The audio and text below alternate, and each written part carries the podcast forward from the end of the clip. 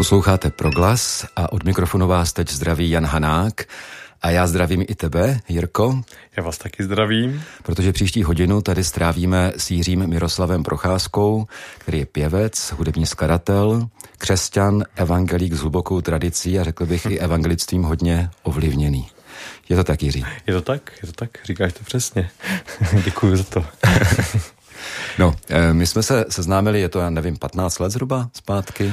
No, já myslím, že míň, když se to možná zná, že se zdá, že se známe dlouho, tak si myslím si, že to je od, od eh, koncertu, co jsme měli s Kvevoxem a to je tak, myslím, 8 let. To je víc. Tak deset. No dobře, tak deset, kdyby to bylo deset. já už si to opravdu eh, jako nepamatuju přesně, jak, jak to bylo určitě. Byl to, byl to koncert s, eh, s Kvévoxem hmm. A taky mnohými dalšími, který se odehrál v Brně, v Žídenicích, v Dělnickém domě, hmm. v takovém docela jako netypickém prostoru, řekl bych, pro uvedení něčeho, čemu se říká třeba vážná hudba, hmm. nebo tak něco.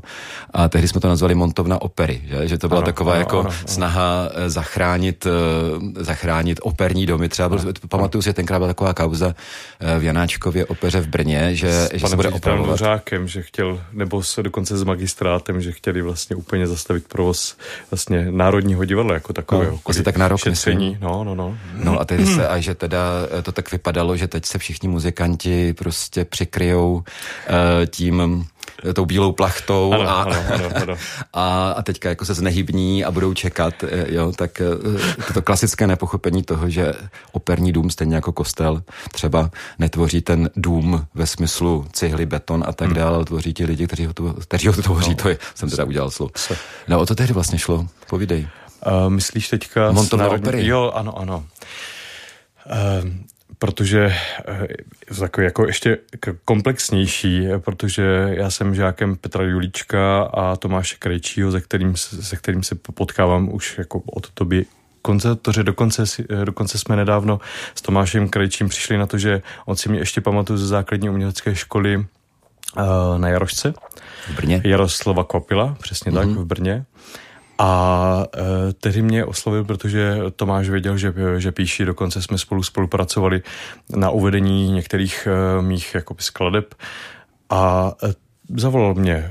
Tomáš Krejčí říkal, že by měli zájem o to napsat operu, mm-hmm. na, na další ročník, tehdy na další ročník Vokál, Fex, Vokál Festu a, ten rok si teda bohužel se omlouvám, nepamatuju přesně, tak značením jsem to uh, přijal a samozřejmě, jak u opery je uh, to nejtěžší najít téma, protože dneska už málo kdo píše libreta, když člověk má téma, ale samozřejmě není zručný s psaní libret, protože to je specifická eh, disciplína, bohužel, které, které se nikdo moc dneska nevěnuje. Takže uh, měl jsem nápad, že mě fascinuje už delší dobu uh, Dalí, výtvarník Dalí, malíř, ale řekl bych i performer. Mm-hmm. A tak jsem říkal, že by bylo vlastně moc fajn zpracovat nějakou část jeho, jeho eh, tvorby nebo jeho způsobu tvorby, protože i to, to je velmi zajímavé. Tak mě napadlo, že by, že by mohl být hlavní postavou, mohl být knír, který, eh, který popisuje vlastně z pohledu svého já, když, když to personifikuji knír. A eh, to nakonec, nakonec tak nedopadlo, a, ale říkal jsem si, že tento nápad by mohl skvěle zpracovat Arnoš Golflam tak jsem velmi jako nesmělé, protože mám eh, všechny eh, eh, tyto umělce mám ve velké úctě, protože jsou nejen, že jsou starší, ale provází mě celý život. Tak jsem se nějakým způsobem k němu dostal přes eh, své kamarády, kteří byli s ním v kontaktu a, řekl jo, tak jsme se potkali v, v Praze na, na kávě a velmi příjemně jsme si povídali o těchto věcech a o taky velmi, jako, o taky velmi fascinuje postava a tvorba uh, malíře Dalího. A protože jsem mě říkal, že sám chtěl být malířem, mm-hmm No a tak jsme se rozloučili a za nějakou dobu, ale myslím, že to bylo za celkem dlouho, protože já už jsem byl nervózní, že to nestihnu. Takže mě potom eh, pan Golflam eh, poslal na mail libreto, které vůbec nesouviselo s tím, co jsem, o, o čem jsem mluvil. A teď já jsem byl na mm, se otázku, jestli vůbec do toho půjdu, ale protože už v podstatě byl nějak jako na granty a tak dále, jako, bylo to navázané na, na ty praktické věci, tak prostě jsem se do toho pustil a to libretto bylo koncipováno jako životopis. Mm-hmm. Od v podstatě od dětství až po, po závěrečná scéna byla o tom v tom Libertu, že uh, Gala s Dalím prostě pořádají obrovskou hostinu a koukají se na ty hosty a prostě a vůbec komentují to a vlastně mají z toho trošku i jako srandu jako svůj vtip, který Dalí vlastně je tím, je tím pro, prosulí v těch, v těch dílech, že? Ten vtip tvorby. A eh, tak jsem jako, říkal jsem si, že to opravdu i s tím, že jsem na to už neměl moc času, tak jsem si vybral tehdy vlastně určitý nejdramatičtější úsek, kdy Dalí je pozván do skupiny surrealistů, do kafe Sirano, které vlastně bylo centrem pařížských surrealistů a nejprv tam dochází k tomu, že, že ho nejprv nechtějí přijmout, pak, pak je to setkání jako s Galou a potom zase jako to přijetí. Ale v podstatě takovým poměrně dramatickým, dramatickým popisem. Takže to bylo, to bylo, jako jsem si říkal, že tak aspoň tohle jako vytvořím jako ucelený celek, no aspoň to jsem stihl. a k tomu Pavel Zemek Novák napsal, napsal vlastně vlastně druhou půlku, ale protože vlastně eh, jsem ne, jakoby nedodal celou operu, tak jsme uh, díky tobě našli tento klíč vlastně k tomu, jak uchopit, uchopit um, ten večer dramaturgicky a nějakým způsobem, způsobem představit divákům, což, což vlastně myslím si, že nakonec docela hezky zafungovalo. Ty říkáš díky mně, to, to, nechtěl bych, aby to byla jako je moje to prezentace. Tak, já to můžu říct. Eh, je dobře. Ano, ale je pravda, že já jsem díky tobě taky docela hodně překvapován z, eh, z toho, co ke mně přichází nějaké impulzy, protože tohle to byl impuls eh, zrežiruj operu. V životě jsem to nedělal. Říkám si, cože, jo. A e, tehdy, co nás inspirovalo, bylo právě to, co se dělo v tom Janáčkově divadle, tedy vlastně to zakrytí těch e, lidí, jakože teď přestanou jíst, přestanou dýchat a tak dál, podobně jako se třeba zakrývají stroje nějaké opuštěné něco to, obdobného se teďka objevilo za covidu, že? Jo, to je pravda. To je vlastně jako ta, ta poptávka potom, že umělec vlastně může dělat cokoliv jiného a není to vlastně to absolutně jako Eh, zbytný, je to naprosto nepotřebný, jako ty přece můžeš se živit jako něčím úplně jiným, že jako svářečím. Tak, tak můžeš, ne? Ehm, můžeš ale to úplně bych, bych to úplně nedoporučoval. ale proto vlastně jsme tehdy eh, zvolili ten prostor dělnického domu, protože ten Židenický v Brně, ještě, to je legendární ještě, dělňák, kde, no, kde prostě opravdu se i v meziválečné době a i dříve vlastně scházeli um, socialisti a tak podobně, dělníci. O to je to dělnický dům. A my jsme to tehdy udělali tak, že jsme oblékli všechny účinkující do montérek. Ano, no. ano. Do, do dneška ty červené montérky mám a myslím, že jsem mi použil jednou. Ale bylo vidět, kdo ty montérky používá kdo ne, protože někdo měl z Brusunové ještě nažehlené, ty, ty sklady tam byly vidět a někdo je měl opravdu použité už. No. no. To bylo skvělé, no. no. Um, ale musím říct, když jsi mluvil o tom libretu, tak to teda klidně řeknu, že ty jsi přišel ještě s dalším překvápkem pro mě, když si nedlouho poté si mě pozval na pivo. A e, tak jsme popili to pivo a ty si řekl, že já mám, já mám prostě v mysli dlouho téma jo, Jidášovy lamentace, já to chci, e, já to chci stvořit, já to chci to mm-hmm. napsat e, a ty napíšeš libreto. A já říkám, Jiří, to jako neblázni, dítě, já nejsem, já jsem to nikdy nedělal, nejsem básník. A ty si tehdy říkal, to je jedno, ty to prostě napíš, že to máš napsat. Byl se velmi usilovný, je potřeba teda říct, že libreto do dneška nevzniklo, ale hodně jsem se naučil. On říkal, ale já si, že jsem to neřekl tak jako direktivně, jo, jako, že ty, zrovna jsem, myslím, že jsem tě poprosil, ale, ale je pravda, že uh, jsem ucítil, že, že kdo jiný by to měl eh, jako eh, aspoň nějakým způsobem jako formulovat tu, tu, tu otázku, protože v té otázce jako mě napadá vlastně jako eh, jaký byl vlastně Jidáš člověk a jestli příliš není de- demonizován a, a když jsem si takhle vlastně představoval Jidáše jako postavu, a jako člověka z masa a kostí, tak jsem si říkal vlastně, jak eh, moc ho máme, eh, máme jako ve své představě deformovaného, jako máme zidealizovaného, jako máme vlastně, eh, jak vlastně ho vidíme reálně. No a tak to mě napadlo, že by mohlo vzniknout nějaké hudební dílo, které, které tohle, tohle zpracuje, protože myslím si, že úkol umělce nejen mm, malíře, nejen výtvarníka je pokládat si otázky a odpovídat si na ně a to si myslím, že je naprosto důležité. No. Mm-hmm. To je zajímavé, když použiješ eh, to spojení, že Jidáš je zidealizovaný, možná jako negativně, nebo jak to no, říct. No jasně, je to takový jasně. typ toho zlouna. Jasně, jasně, je to, uh, ano, prototyp v podstatě. Prototyp, prototyp zlouna. Z, zlého člověka. Jo, no. jo, jo. Já ho teda dost vnímám v, v takovém dvojici s hmm. Petrem. Jo. Mezi apoštoly. Jo, hmm. že vlastně tam je velmi zajímavé pro mě to, že oni oba dva jako byli určitě nadšený, že šli za Ježíšem, protože proč by to Jidáš dělal? Že by byl vypočítavý od začátku, no tak hmm. čistě teoreticky hmm. ano, ale hmm. nemyslím hmm. si, že by to tak bylo. Hmm. Ale velmi zajímavé je potom ten příběh té, té zrady, hmm. které se dopustili oba dva, ty rozhodné doby eh, v tom čase v Jeruzalémě, hmm, hmm, hmm. když nakonec to dopadlo tak, že Ježíše ukřižovali a on vstal z mrtvých. Hmm, hmm, hmm. Ale kde oba dva zradili a myslím si, že Jidáš to možná mohl udělat proto, protože, protože možná uh, chtěl Ježíše donutit k tomu, aby konečně vystoupil s tou mocí, kterou má, hmm. když bude konfrontovaný hmm. s nějakou jako hrůzou ano, ano. a smete ten, tu veleradu a ty římany a všecko možný. Říkám si, že v té chvíli možná ten učedník přestal být učedníkem, ale to byl ten problém, že místo, aby šel ve šlépějích Ježíšových svého mistra, tak šel před něho a chtěl ho nějak vést. No. A, no. no jenom to mě napadá vlastně myšlenka, když o tom takhle mluvíš, že vlastně já, když jsem se na to díval takhle velmi obecně, nebo eh, tak, jsem, tak si myslím, že taky je to o tom, jak se vypořádal s tou zradou, že hmm. vlastně nedokázal to unést. A to je taky jako pro nás jako i pro nás poučením, jako jak, jak, že někdo může zvolit sebevraždu a někdo s tím může uh, pracovat. A je to o tom, jak, jak je pokorný k životu a k tomu daru, který, který dostal, že? Tak to si myslím, že taky je docela, docela klíčové. To si taky myslím. No tak konec konců bavili jsme se o tom docela dost.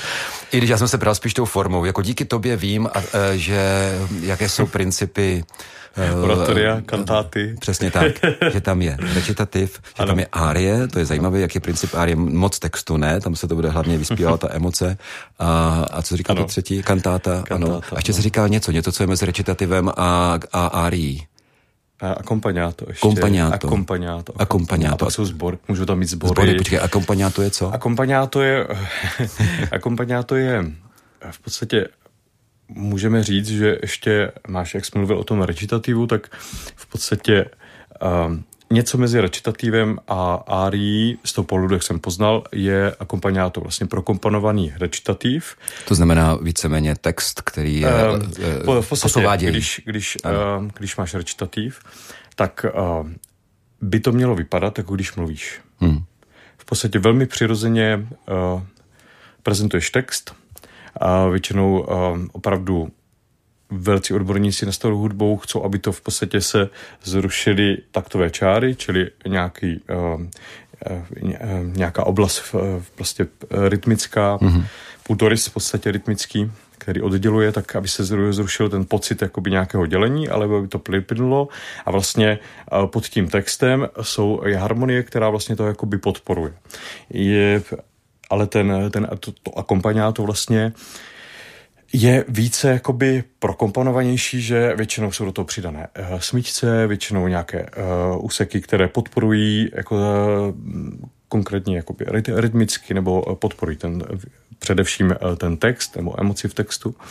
A v tom bych asi, asi viděl ten hlavní, hlavní rozdíl, no, že vlastně uh, v té nějaké jako struktuře, jakoby po používání eh, emočního vedení a tak dále a tak dále. No a potom vlastně to navazuje na, na Árii, která už, jak říkal, je samotnou jako dávkou té, eh, té emoce. Jakoby není tak sdělná, nepřináší, nepřináší tolik informací, jak v tom recitativu, nebo ne, neposouvá ten děj. Spíše to tak nějaká, jakoby, že ten, ta hlavní postava má nějaké emoční pnutí, může to být samozřejmě zlost, láska, zamýšlení a tak dále a ten recitativ vlastně většinou většinou hmm. posouvá ten děj. No, takže... Prostě text hmm. Miluji tě, který se zpívá pět minut, furt do kolečka a ty to vytváří tu emoci. On sdělný je, ale není sdělný v těch slovech. No, no, a předznamenává, no, no, no. co bude dál, nebo naopak doslovuje, co bylo přesně před. Tak, přesně tak, přesně Mně to přijde výborné takové to zanoření se do kuchyně, eh, že myslím si, že mnoho lidí se řekne, tak jak vzniká hudba, tak to prostě přijde a ten, eh, jak to známe z Amadea, z filmu, prostě ten muzikant geniální, ten jako píše rovnou na čisto do partu, to, co mu zní jako v jeho mysli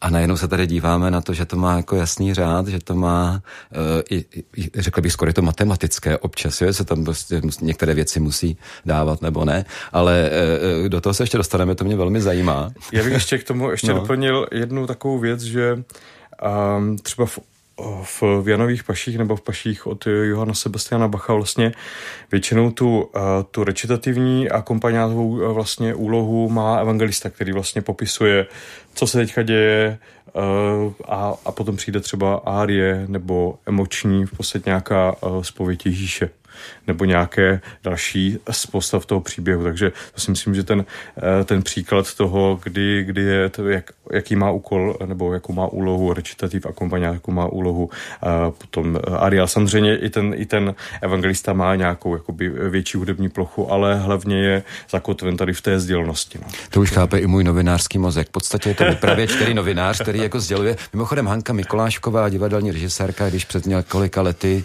uváděla uh, své divadelní představení ve Zlíně, když tam byla uměleckou šéfkou v Městském divadle. To divadlo se jmenovalo Inry, byl to Ježíšův příběh a podle mě jako výborným způsobem zpracovaný a kde uh, tuhle tu roli, jakkoliv to byla činohra, ale toho, uh, tu roli toho v uvozovkách recitativu toho novináře mm-hmm. hrál apoštol Pavel, mm-hmm. který uh, jako hledal, které ty mm-hmm. záznamy a zprávy a útržky, které jsou teda ty, kterým se dá věřit a který třeba úplně moc ne.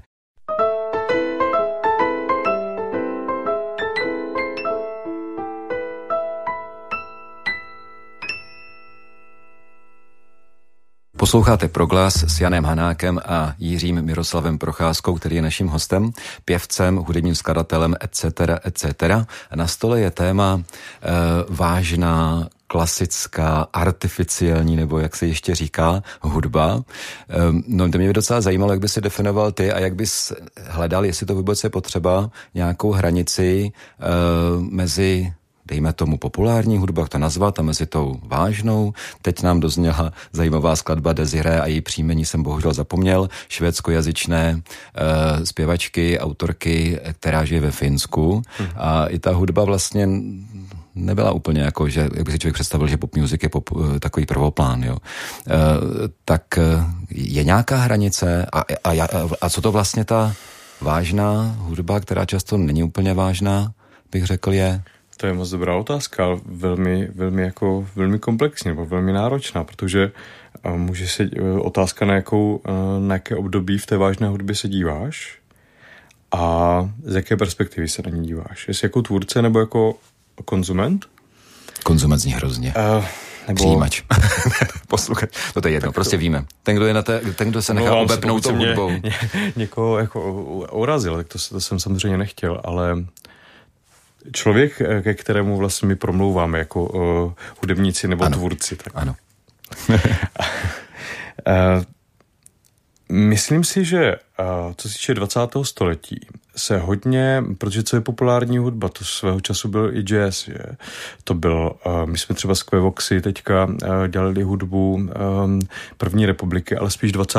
let, mm-hmm. kde vlastně skladatele, kteří tu uh, muziku populární v podstatě v té době psali, tak byli vlastně poměrně uh, výborně vzruční klasi, uh, skladatelé a, jak říkáš, artificiální hudby, čili jakoby té to je umělecké, to je správně umělecké, umělecké. Tak, tak, tak, to je umělecké. Hmm. A tam vidíš to obrovské, jako ten, ten opravdu ten, ten fundament, to, to, to, to řemeslo. Pak se to vlastně přetavilo, eh, přetavilo dobou, propojovalo se s jazzem, který já považuji za eh, za vývoj hudby, o kterou se vlastně skladatelé po druhé světové válce, klasičtí skladatelé se snažili, čili eh, bytonalita, jiný schéma a tak dále. Jakoby vlastně vznikla za, za to celé 20. století určitá hudební odnož hmm. tomu, a která vlastně vytvořila úplně nové hudební prostředky, které jsou funkční a posouvají tu hudbu dál. To, co se vlastně jako snaží, snaží skladatelé dneška, že vlastně vymýšlí určité prostředky, určité uh, schémata určitě prostě tvoří jako koncepty, koncepty a najednou prostě v, potom si poslechneš uh, jakýkoliv jazzovou nahrávku, opravdu virtuózních jazzových a říkáš si přesně tohle je to, co se mělo z mého pohledu stát v klasické hudbě. Protože vlastně do té druhé světové války setkali jsme se mimochodem na projektu s židovskými terezinskými skladateli, Domov je tam a daleko, domov je tam, tam daleko, daleko, daleko, na který moc rád vzpomínám. Mm, já tež. A protože jsme ho nejen odehráli v, v brněnském Nestu, ale i v Terezíně. Ano. A samozřejmě to byl velký zážitek. No. no taky proto, že tam vlastně byly, uh, byla díla autorů, uh, kteří Terezín poznali v té, z té velice nehezké stránky v době druhé světové války. Přesně tak. Hmm. Přesně tak. Ale přitom se tam dělo plno věcí jako naděje a to je, to je úžasný. No, to. Hmm. no uh, já bych se do toho moc nezapomněl. Jenom chci, jenom chci po, říct jednu, jednu věc, o které přemýšlím, že vlastně jak hudba má určitý vývoj a jak vlastně spěla do začátku 20. století, tak konkrétně eh, u terezinských skladatelů se objevuje něco, co osobně moc nepozorují v jiných zemích. A to je v podstatě takový, uh, taková, eh, ne kompilát, ale takový, takové protnutí zásadních vlivů evropské hudby, eh, ať je to eh, vliv Leošanáčka, což je pro nás jako pochopitelné, ale i vliv eh, druhé vídeňské školy, Schemberg mm-hmm. a podobně, ale i vliv francouzské hudby, nositel, nebo té pařížské hudby, nositelem byl uh, Stravinský, mm-hmm. který vlastně se zpátky opět vrací do nějakého klasického kontrapunktu, vrací se k neoklasismu, klasismu a vzniká neoklasismus. A toto všecko vlastně se tady spojí, a plus se rozšíří harmonie, což vlastně to je vliv eh, druhé vídeňské školy a vzniká něco absolutně unikátního. A já jsem se tak, když jsem se díval na tu eh, časovou linii vlastně a v, ve spojitosti v kontextu vývoje hudby 20. století, tak si říkám, že, že druhou válkou a vyhlazením těchto lidí v hmm. podstatě zanikl jeden velký, velký uh, prout kompoziční. Že vlastně potom uh, přesahují, uh, můžeme se uh, podívat na skladatel Polánka nebo na skladatel Bouslav Martinu, ale ti sami vychází z, určité, z určitého vlivu a mám pocit, že se úplně na ně jako nenavázalo. Čímž pádem byla přetnuta vlastně jakási kontinuita a, a je vidět, že, že v podstatě e, ten posun vznikal jedině, že vlastně vycházeli z nějaké minulosti. Já jsem třeba osobně zastánce, že e, nemůžeme posouvat hudbu bez toho, aniž bychom navazovali na něco, co už, co už tady bylo. My to vlastně jenom uchopíme a svým způsobem, svým způsobem znalostí i třeba právě, jak jsem mluvil o, o jazzu nebo o folkloru, jak se to stávalo v minulosti. Ale vždycky vidíš u těch skladatelů, že e, ti epochální skladatelé vlastně přinesli do té své epochy, kterou mnohdy vlastně uvedli v život, tak eh, přináší něco z minulosti a to je klíčové. Ehm, osobně si myslím, že bychom měli se eh, v určitých myšlenkách vrátit, protože vlastně jsme se najednou nepatrně, velmi nepatrně v tom uvažování komponistů oddálili od eh, a teď nechci hmm. použít to Eh, to slovo, o kterém jsme se bavili, od těch, ale od, od, od, od člověka, od ano, posluchače. Ano. Uh, najednou nás zajímalo, zajímalo vlastně, jak to posuneme, že je neuvěřitelné, že dneska každý skladatel uh, by vlastně měl mít svůj vlastní jako styl. Mm-hmm. Že pokud prostě uh, je to trošku podobný jako uh, něčemu, tak je to eklektismus. Najednou ti říkají, to je eklektismus, to vlastně jsi neoriginální. Hmm. A přestanou jakoby poslouchat. Hmm. Přestanou, úplně přestanou vnímat vlastně to hlavní poselství té skladby. No mně přijde jako, no, no to je pro mě obecnější téma vůbec, jak se stavět k tomu konzervativnímu a k tomu progresivnímu v životě, v církvi taky třeba, nebo třeba v hudbě, jako to mluvíš, jo, že vnímám to tady podobně, že ta progrese nikdy nesmí skončit, Mm. Že to nejde, mm. ale zároveň není možné, nebo není možné to je, ale není to moc eh, nosné mm. se odříznout do těch kořenů a říct si, to neexistuje. Ale vlastně mám ale pocit, že stejně, když se třeba bavíme o té evropské kultuře, evropské hudbě, hmm. tak stejně i ten člověk, který se řekne, já budu úplně jiný než hmm. všichni přede mnou, tak stejně je ale součástí té kultury, on z ní vyrůstá a paradoxní pro mě je, že mám pocit, že i když jakoby se vyhraňuje a popírá to, co bylo předtím, tak to dělá způsobem, který používali i ti, i ty předchozí generace. Jo? Já jenom teď mě, protože jsem žákem paní učitelky, ale především skladatelky paní Mazourové, mm-hmm. která uh, studovala na Janáčko akademii muzických umění v 60. letech a učili uh, podle jejich slov pan Petr, který vlastně byl žákem Leoše Janáčka a tehdy bylo se tradovalo tak, že prostě přišli pedagogové skladby a řekli, řekli jim a teď zapomeňte na to, co jste se o hudbě dozvěděli a tvořte znova. A z mm-hmm. tohohle my žijeme v podstatě od těch 60. let. Jo. Mm-hmm. No já jsem ještě chtěl eh, věc, o, o které přemýšlím a eh, která mě poměrně dost trápí, je, že vidím obecně v umění, jako v té sdělnosti, a absenci témat. Mm-hmm. Vnitřního, zásadního vnitřního tématu. Takže vlastně uh, my žijeme v takovém jako hledání, v takovém tápání, jako by jsme prostě nemohli najít dveře. Mm-hmm. A je to možná tím, že eh, dělám duchovní hudbu starou, starou hudbu, a že mm, cítím určité své poslání a cítím, um, um, jsem věřící člověk, a tak cítím, že to, že jsme si, jak říká Marek Orkovácha, že jsme si sundali vlastně um, hospodina z, z toho pomysleného piedestálu, tak pořád jsme ještě neměli uh, čím to místo jako uh, nahradit. nahradit. Hmm. A to vidím, že eh, pak přichází ty performativní jako představení, kdy se vezme kus dležební kostky a bruska a, začne, a, a pět lidí začne řezat. Jako, a jaký to má smysl? Jako je to teď a tady, ale jakou to má výpověď eh, pro eh, budoucí generace? Co to dává? Jako, co, to, co to říká? A je to vlastně určitý, a to je taky velmi zajímavé, že jak se vlastně to pořád cyklí, eh, jak pořád se cyklíme, jak se pořád tváříme, že jsme strašně jako moderní, strašně dopředu, tak eh, každá epocha eh, končí manierismem. Hmm. Takovým tím vlastně vybočením z toho řádu. A to se teďka děje vlastně. A myslím si, že teďka je právě jako čas, a zase nechci, aby to znělo direktivně, ale cítím potřebu se navrátit do řádu, do nutnosti zvládání řemesla, hmm v podstatě, protože hudba jako taková, když ji vidíme na papíře, je v podstatě jako ne věda, ale něco, něco, co vlastně má určitý svůj řád.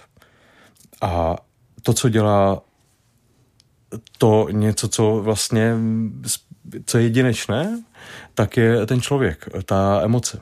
Mm-hmm. A to je to umění. A pokud se, pokud se to nepochopíme, pokud se k tomu nevrátíme. Protože kontra to je, že vlastně dneska se neskládá jako pořád nově, ale navrací se, navrací se třeba romantismus uh, ve formě filmové hudby. Mm-hmm. A říkám si, že uh, když to má velký, samozřejmě neříkám, aby klasická hudba byla... Uh, Klavírek.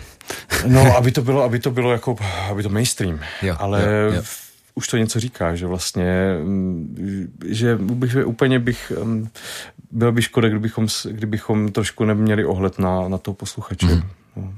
No, eh, mně přijde zajímavé to, co z toho čtu, jestli to čtu správně, že jestli bys dělil hudbu na tu artificiální mm-hmm. a non-artificiální uměleckou a neuměleckou nebo vážnou klasickou a pop music, tak je to eh, otázka toho obsahu víc hmm. možná hmm, než té hmm. formy.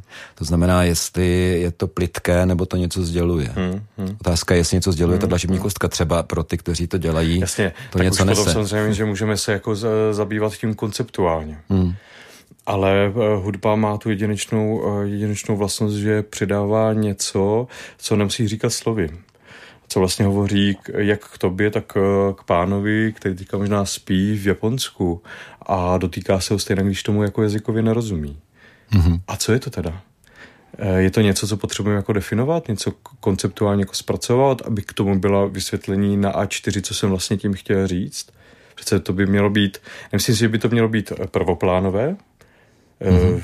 jako Líbivé. S, kon, s konturami, mm-hmm. ale aby, aby byl v tom jasný nějaký jako jasný názor, názor a poselství. No. Jo, jo, jo, to mně přijde jako docela pěkné. Mimochodem, řekl bys, že eh, třeba tvorba Pink Floydu nebo Leonarda Bernsteina, jeho muzikály West Side Story, to je artificiální? No, samozřejmě. Je. Samozřejmě. Jo. A to se můžeme podívat na ty art rockové kapely všechny. To jsou jako fantastiční muzikanti. Jako to jsou lidi, kteří samozřejmě cítili jich potřebu svobody. Ale ta myšlenka a to, že to má nějaké parametry, to je neoddiskutovatelné. A ty parametry, eh, pokud je to opravdu jako, eh, jsou tam ty parametry a je tam ta upřímnost, tak to bude vždycky oslovovat. Vždycky oslovovat. Bude to oslovovat stejně jako hudba Monteverdiho, když má určité prostředky, které jsou z minulosti, ale, ale jako promluvají k, k současnému člověku. Je to prostě nadčasové, je to, to epochální vlastně.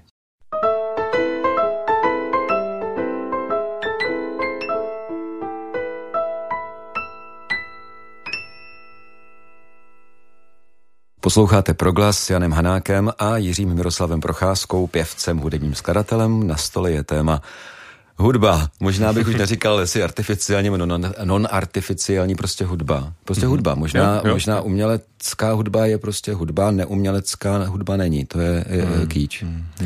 Teď jsme slyšeli uh, zajímavou skladbu. Působilo to na mě teda seversky, ale nebylo. Byla to belgická uh, kapela Mist a ta píseň uh, byla lidová z Quebecu. Tak co bys o ní řekl? Obdivuju tě, že si to pamatuješ. Jo, jo, jo, jo. Já bych řekl, že prostě každý folklor je prostě skvělý. A uvědomil jsem si, že si nedokážu představit, ale samozřejmě ze své zkušenosti teďka, jako kdybych eh, byl ten, byl ten dotyčný, že č, eh, lidi, kteří nemají folklor nebo nezažili to prostředí, tak jsou strašně ochuzení. Mm-hmm. A vždycky si to vzpomenu, když jedu eh, na západ od, od Brna. Ale e, vlastně, protože člověk od malička, když jsem z Brna... Je to bylo trošku pišné teďka, no. Ale... E, no, ale no, tak jako jo. promiň, no. Jo, dobře, dobře, dobře. e, protože č, já jako zažil jsem neuvěřitelně krásné zážitky s folklorem. Mm-hmm. Nejen, nejen to okolo kroje a vůbec ta tradice, ale i ten prožitek, kdy uh, jsou jenom dva, jsou samozřejmě trošku uvidnění třeba, mm-hmm. nebo mají nějaký pocit a chtějí se z toho vyspívat a prostě ta, ta, ta, ta, ta lidová eh, píseň nebo hudba je tak prověřená a vychází z těch samotných lidí, z, těch, z té každodennosti, že je v tom obrovské bohatství který jsem vědom, kterým jsem si vědom a moc si toho vážím, že to máme tady. A to mm. už mhm. tak vyšný není, ne? ne, to, ne, to je hezký. To je, jo, jo. Ne, moc si, vážím, moc si toho vážím, že to někdo, někdo udržuje a někdo v tom, mm. v tom žije a předává to. to je Mě to skvělý. moc uh, pěkně navádí, možná trošku mostkem, ale ne tak úplně oslým. Uh, ta, ten folklor a ta tradice, uh, k tvému velmi silnému inspiračnímu zdroji a to je tvoje víra, uh-huh. respektive evangelictví. Já si vzpomínám na to, jak v jedné tvé skladbě, kde jsem trošku taky nějak jsme tam vtáhl, abych eh, recitoval na konci eh, do hudby. Byl snad poprvé, co, co, co jsem čekal na dirigenta, až na mě mávne, to bylo moc pěkné. A, a byla to velice starobělá evangelická píseň Mocný Bože při Kristovu. Hmm. Jak je to dál? Zachovej nás spásy slovu. No a teď... A tak dál. A tak dále. A tak dál. A ty si myslím tehdy říkal, že to máš silně od babičky, říkám to mm-hmm. správně? Uh, je to ještě prostší a přímo čerejší, protože já to samozřejmě mám s prodiči spojené přes uh, seriál FL Věk. Mm-hmm. Kde ještě to je samozřejmě velmi uh, pěkné, že to FL Věk um, to má spojeno se svojí maminkou a mm-hmm. je to ta citová stránka a starobylá píseň, která zase taky má svou, svoji sílu emoční. Ale uh, asi chce, chceš uh, dostat k mým kořenům, nebo to, co mě vlastně ovlivnilo. Hele, tak nepodsuvej mi to. ne, promiň, promiň, tak... No, tak jaké jsou tvé kořeny? ale spíš, spíš ani ne, jaké jsou, tvé, jaké jsou tvé kořeny, ale tak to víme, jsi evangelík, jo. Uh, ale, ale jako jak je to pro tebe důležitý vlastně? Ty jsi to trochu naznačoval už před nějakou chvílí, ale... Pokud můžu být hodně upřímný, tak uh, v podstatě uh, jsou to moje kořeny. Je to něco, v čem jsem vyrůstal, ale to, že jsem konkrétně evangelík, pro mě přestává být až tak důležité, a protože čím víc o tom přemýšlím a vidím dnešní dobu, vidíme sebe v dnešní době a ve vztahu k hospodinu a k tomu, mm, k tomu, jak mm, si vážím toho, jak jsem obdařen láskou a zkušeností a tak dále, vidím důležitější tento vztah. A Uh, i to, co vlastně jsem nepoznal díky výchově, díky tomu, že jsem byl v podstatě vychovával jsem, byl jsem vychován v evangelickém prostředí, tak třeba teďka nacházím cestu a poznávám katolickou církev vlastně můžu, můžu uh, velice takhle říct veřejně, že díky tobě je to... Je to... Já jsem chtěl právě říct, uh, abyste i vy posluchači viděli to, co nevidíte, že v té chvíli, kdy uh, mluvil Jirka o tom katolictví a katolické tak ukazoval na mě. No, tak ano, tak tady to přímo tak... máme. Máme mezi sebou stůl a dva mikrofony, ale jinak, jinak jsme vlastně v jednotě. Že? Uh, jsme v jednotě a myslím si, že když vidím, protože i v naší rodině se traduje a opravdu asi to je fakt, že eh, protože eh, ta moje rodina z babičiny strany pochází z z centra eh, reformace Velké Lhoty, Radlice, Šach, tam to, ta, ta, ten jich Vysočiny. A samozřejmě tam se děli, děli jako hro, hrozný věci. Jo. To, to prostě hm, traduje se v té naší rodině, že na našeho toho předka si počkali uh, sousední vesničané, katolíci, prostě počkali se na něho, ukamenovali ho. Hmm. Pak je tam vlastně uh, v, v Dubenkách je, na, na Udobenek je nejvyšší hora Vysočiny, uh, Jevořina, kde, je, kde se slaví nebo připomíná každý rok Sudánka páně, kdy po tajné bohoslužbě právě uh, ukryli, hodili do té studánky kalich a utíkal, rozprchli se prostě a různé hmm. takové jako hrůzy. A říkám si, stálo to za to.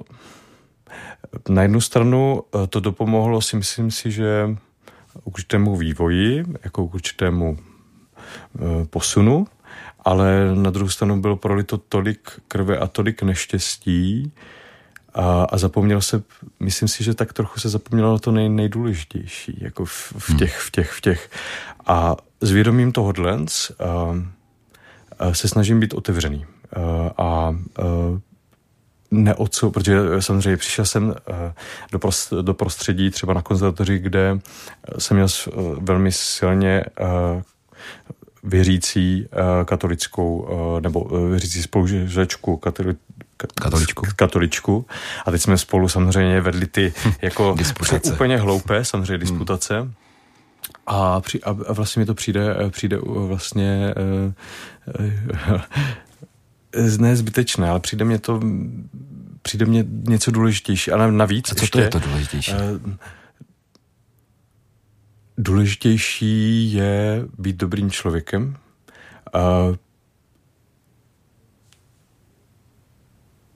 důležitější eh, vnímat eh, lásku hospodina, být si vědom darů, eh,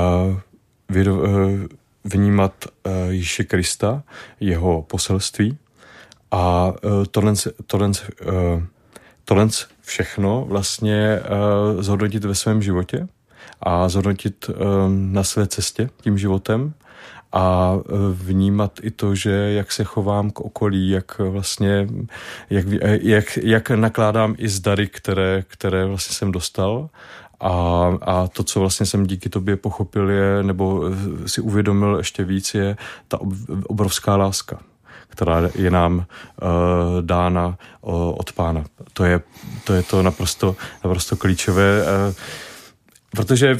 Já to tady hrdím a skoro, skoro protože, slzím, no, pokud, pokud, pokud můžu mluvit upřímně, Uh, asi nebudu, ne, nebudu sám, který vlastně tohle tak má, prostě vycho, si, si vychováván v, s, prostředí s určitou tradicí. Chodíš do kostela jako malý kluk, že eh, vlastně pak přijde ta puberta, kde přirozeně se člověk osa, snaží se nějakým způsobem osamostatnit, hledá si svoje, svoje místo, své já ve společnosti, uvědomí si svoje uh, práva a povinnosti a najednou uh, nějakým způsobem um, je nachází cestu, cestu k Bohu, protože prostě tak to slyšel, prostě byl učen a tak to nějak přijal. A mně se třeba stalo, že jsem eh, v podstatě začal velmi pochybovat o tom, jestli to jako hledal jsem, hmm. hledal jsem vlastně tu, tu, tu cestu. No a pak přišly určité zážitky a ten poslední zážitek vlastně jsem zažil až znovu objevením eh, nebo toho vztahu vlastně a sám za sebe a teď jsem začal i hledat, si, to, si klát otázky i ve, ve, ve vztahu to, co, o čem jsem vlastně mluvil, že vlastně mm, stálo to za to, co jsme, jakoby, co ti naši předci vlastně, hmm. je nutné v tom, jako v tom, e, v tom pokračovat, v, tom, v té řevnivosti. Hmm. A není lepší nacházet e, to, co nás spojuje? Protože přece jenom pořád jsme křesťané. Pořád vlastně e, bychom měli cítit lásku k Bohu a tu velkou, uh, to velké díky za to, co jsme, co jsme dostali, prostě vlastně stejně. A, a teďka je to vlastně o té, o, té, o, té, o, té, o té formě, o tom, jak, ale myslím si, že třeba to, co jsem, to, co vlastně i mě třeba jako velmi oslovilo, byla ta mystika katolická, která, která vlastně mi trošku jako chyběla. Nebo v tom životě, v tom, v tom prožitku. Třeba eh, otázka jako eh, paš, to, to období paší nebo velikonoc. A to si, to, jsem, to si užívám. To prostě to je, to je tak něco silného, kdy já opravdu jako docházím k, to, k té fyzické vidině toho, toho, co se děje. To, to proží, opravdu to jako fyzicky prožívám. A to mě chybělo. Třeba konkrétně tohle. Takže um, nes, eh, nesnažím se lpět na, na té tradici, ale hledám, hledám vlastně um, hledám prostě to, co, možná stačí... to, co mě přináší vlastně, no. Já jsem si říkal, že možná stačí říct to hledám a hledám. prostě hledám. ne, ne, ne. Já myslím, že tady bychom mohli eh, teď eh, skončit um, a taky brzo skončíme. Ne, že by nás tlačil čas, čas nás netlačí, času je dost, ale čekají nás taky další programy tady v rádiu. Naším hostem byl dnes Jiří Miroslav Procházka, pěvec, hudební skladatel a od mikrofonu se v této chvíli loučí Jan Hanák. Naschledanou.